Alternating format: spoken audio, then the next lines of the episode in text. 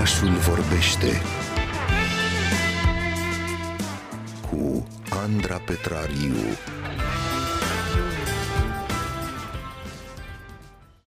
Ne-am uh, obișnuit ca la orice plimbare scurtă prin oraș să găsim în drumurile noastre, la orice pas, uh, tot mai multe restaurante sau tot felul de locuri uh, de mâncat. Ne-am obișnuit cu ele, știm că ne sunt aproape, fac parte din viața noastră, din peisajul nostru vizual, indiferent de cât de mult sau de puțin le, fre- le frecventăm și cred că trăim cu această impresie că ele au fost acolo din totdeauna la dispoziția oamenilor. N-au fost însă așa cum le știm noi astăzi. Dar ideea de a-ți potoli foamea undeva odată plecat uh, de acasă a existat, uh, cred că mereu sub o formă sau alta. V-ați prins deja că mâncăm în oraș uh, astăzi, iar cu porția de cultură la farfurie face cinste Adriana Sohodoleanu, doctorandă în sociologia practicilor alimentare și fondatoarea site-ului biscuit.ro, care este chiar acum în direct cu noi. Bună dimineața, Adriana! Bună dimineața, Andra! Mulțumim foarte mult că ne scoți în uh, oraș uh, astăzi. Înțeleg că ne vom plimba prin uh, antichitate, prin evul mediu și epoca modernă timpurie. Foarte vechi așadar acest obicei de a mânca în oraș. Chiar foarte vechi. Aș spune că înainte de a mânca acasă, oamenii au mâncat în oraș. Uh, scuze, oamenii au mâncat în afara casei, pentru că nu exista orașul acesta, ajunge pe la, 1000, pe la 1500, începe să apară. Uh, dacă ne gândim la strămoșii noștri vânători cu legători, uh, atunci este clar că, de fapt, ei mâncau cam tot timpul în afara casei, nu? Raidurile lor uh, nu erau simple plimbări de plăcere, ci erau uh, călătorii pentru a-și asigura hrana.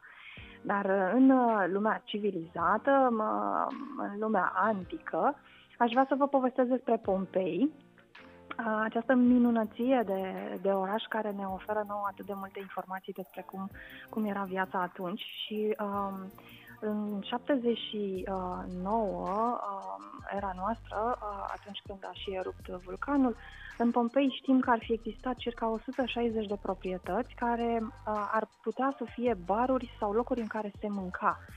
Um, se pare că acest uh, oraș ar fi fost pentru romani în epocă un fel de Las Vegas.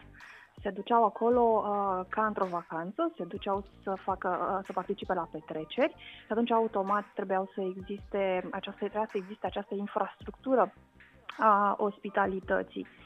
Um, știm că uh, exista și varianta de street food sau uh, take-away, Uh, pentru că au uh, rămas în foarte bună stare uh, ceea ce se cheamă termopolia.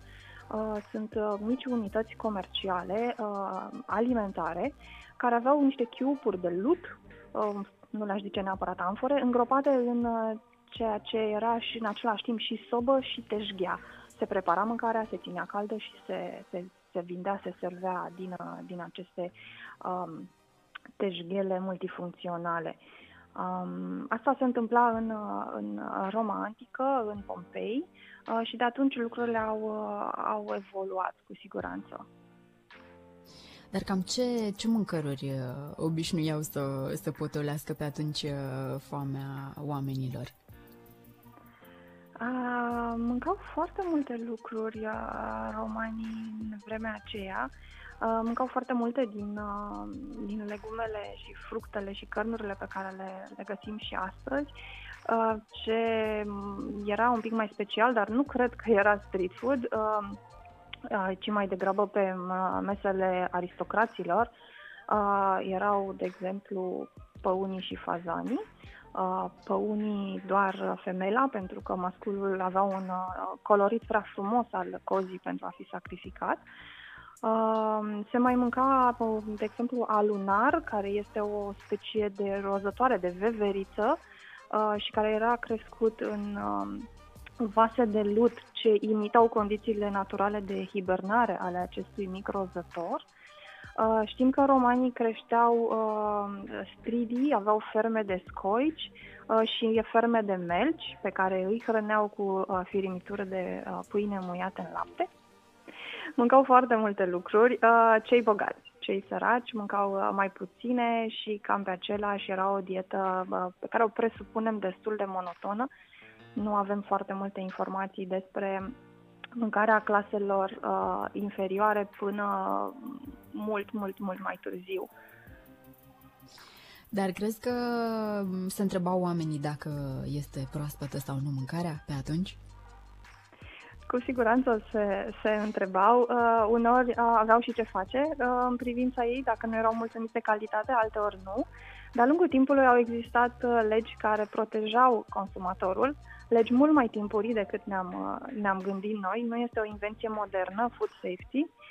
Um, și um, acea um, convingere pe care noi, avem noi oamenii moderni, cum că um, condimentele se foloseau, de exemplu, multă vreme în istorie uh, din abundență pentru a ascunde poate o un defect al, al alimentului de bază, cercetătorii vin și spun că de fapt nu ar fi, uh, nu ar fi adevărat. Condimentele se foloseau uh, pentru că arătau statusul. Uh, pur și simplu demonstrau uh, potența uh, financiară și uh, standing-ul social al uh, respectivului care își permitea să le pună pe masă și nu atât de mult uh, erau folosite ca uh, deghizare, să spunem așa. Adriana, apoi uh, au început să apară restaurantele puțin mai uh, bine organizate, uh, să spunem. Știu că se mânca înainte la ore fixe și la prețuri fixe. Mă înșel oare? Uh, da, nu, nu te șel deloc. Se mănâncă și astăzi. În Franța există formule, există bă, prețul fix pentru un meniu fix. Uh, și se întâmpla așa uh, multă vreme înainte. Uh, aș vrea doar să spun că înainte de restaurante au fost hanurile uh, și mhm. uh, mesele de oaspeți, să spunem așa, ceea ce există și astăzi, meniu fix, preț fix, în care stăpânul, uh, proprietarul uh, hanului stabilea ce meniu uh, se oferă și uh, totul se servea la mese uh, comune. Uh, și știm asta, de exemplu, din povestirile din Canterbury ale lui Chaucer în secolul XIV, dar știm și de la un foarte uh, celebru călător al, uh, al uh, Evului Mediu, tot secol XIV, mă gândesc acum la marocanul Ibn Batuta.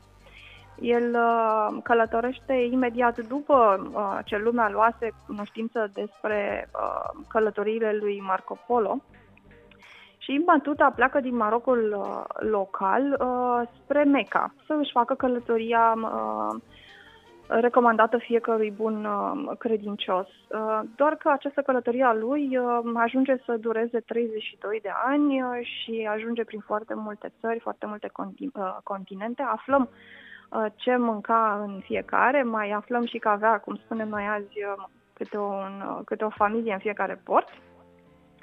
Uh, și așa aflăm despre aceste hanuri și ce se mânca uh, în, diverse, în diverse țări. De exemplu, ne spune că este, era sătul absolut de orezul din, uh, din Sri Lanka și din India și că părăsește aceste locuri pentru că efectiv nu mai rezista să mănânce tot timpul orez. Uh, mai târziu, mă gândesc deja secol uh, 16-17, dacă ne-am gândit că am fi un călător valah cu treabă la Țarigrad, dar cu punga goală, am putea să, să mâncăm la, pe lângă Palatul Topkapı, unde sultanii vremii aveau grijă să hrănească săracii dimineața și după amiaza.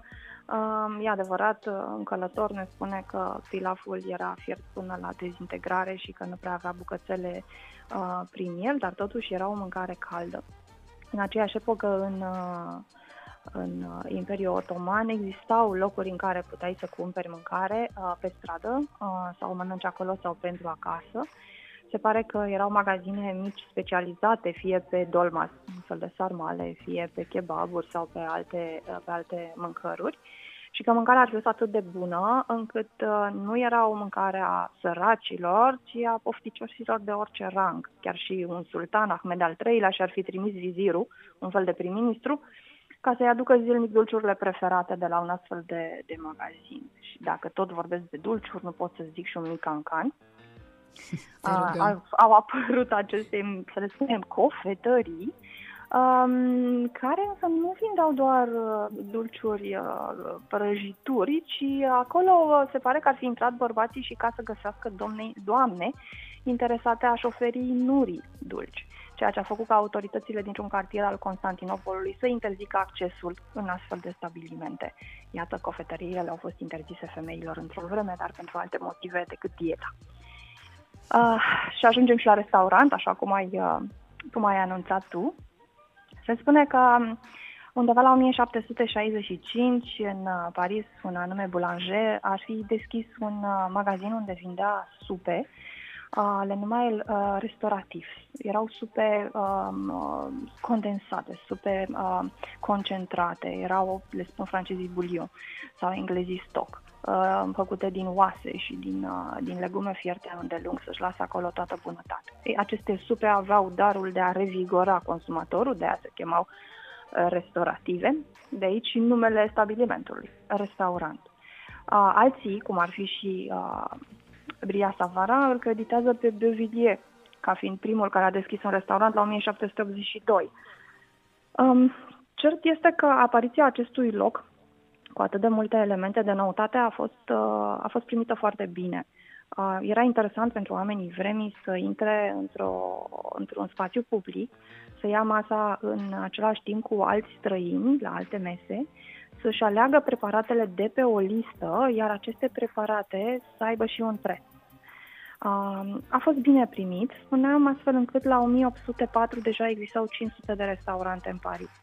Și aș vrea să închei spunând că datorăm, da, 500, uh, datorăm uh, dezvoltarea restaurantului foarte mult Revoluției franceze.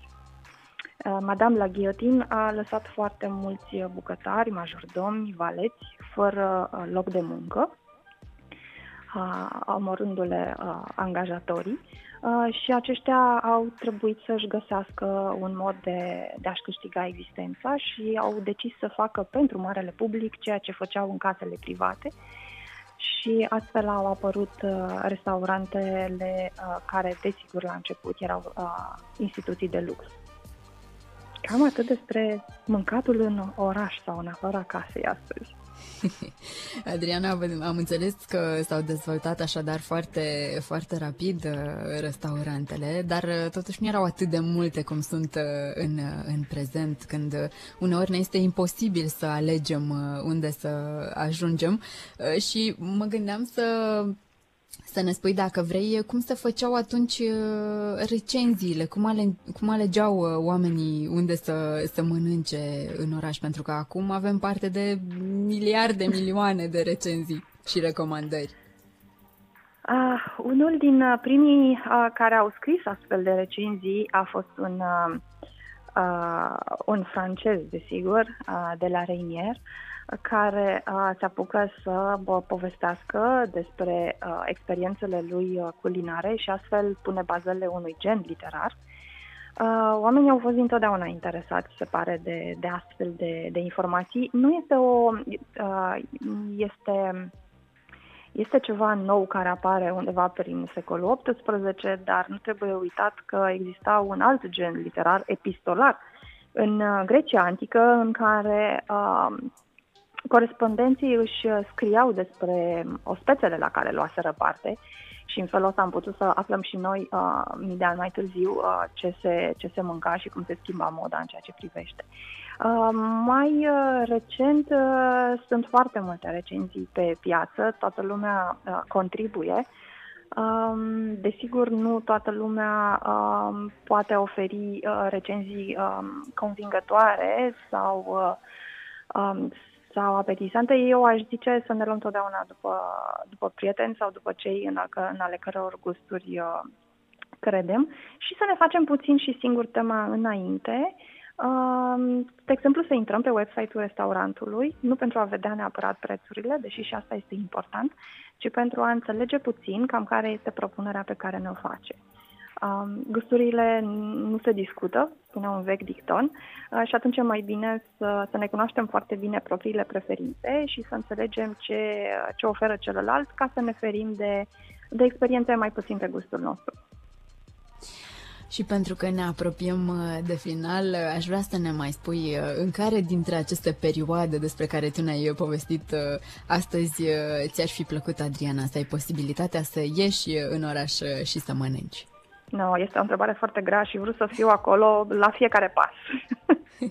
Când e vorba de mâncare și vreau să încerc tot. Chiar și uh, în epoca vânătorilor cu legători, uh, sunt cercetători care susțin că o perioadă, omul din Neandertal, dacă nu mă înșel, sper să nu greșesc, ar fi fost posibil necrofag. Au fost găsite uh, oase de animale care se pare că au fost uh, ucise de alte animale, dar peste urmele de, de animale au fost găsite și urme ale intervenției umane. Cred că până și atunci aș fi vrut să fiu acolo o muscă pe perete, dacă nu chiar un, un om al vremii. Să fie acolo să iei uh, notițe ca să poți să scrii apoi pe biscuit.ro, nu? Da, da, da, exact. Îți mulțumim foarte mult, Adriana, că ne-ai scos la masă în oraș. Astăzi am savurat cu poftă fiecare informație din această farfurie plină, ochi de cultură. Abia aștept să ne auzim săptămâna viitoare, dar până atunci vă recomand, așa cum v-am obișnuit, să intrați pe site-ul Adrianei Sohodoleanu pe biscuit.ro pentru că acolo continuă poveștile despre istoria mâncării, despre meniuri, restaurante și multe, multe amintiri gastronomice.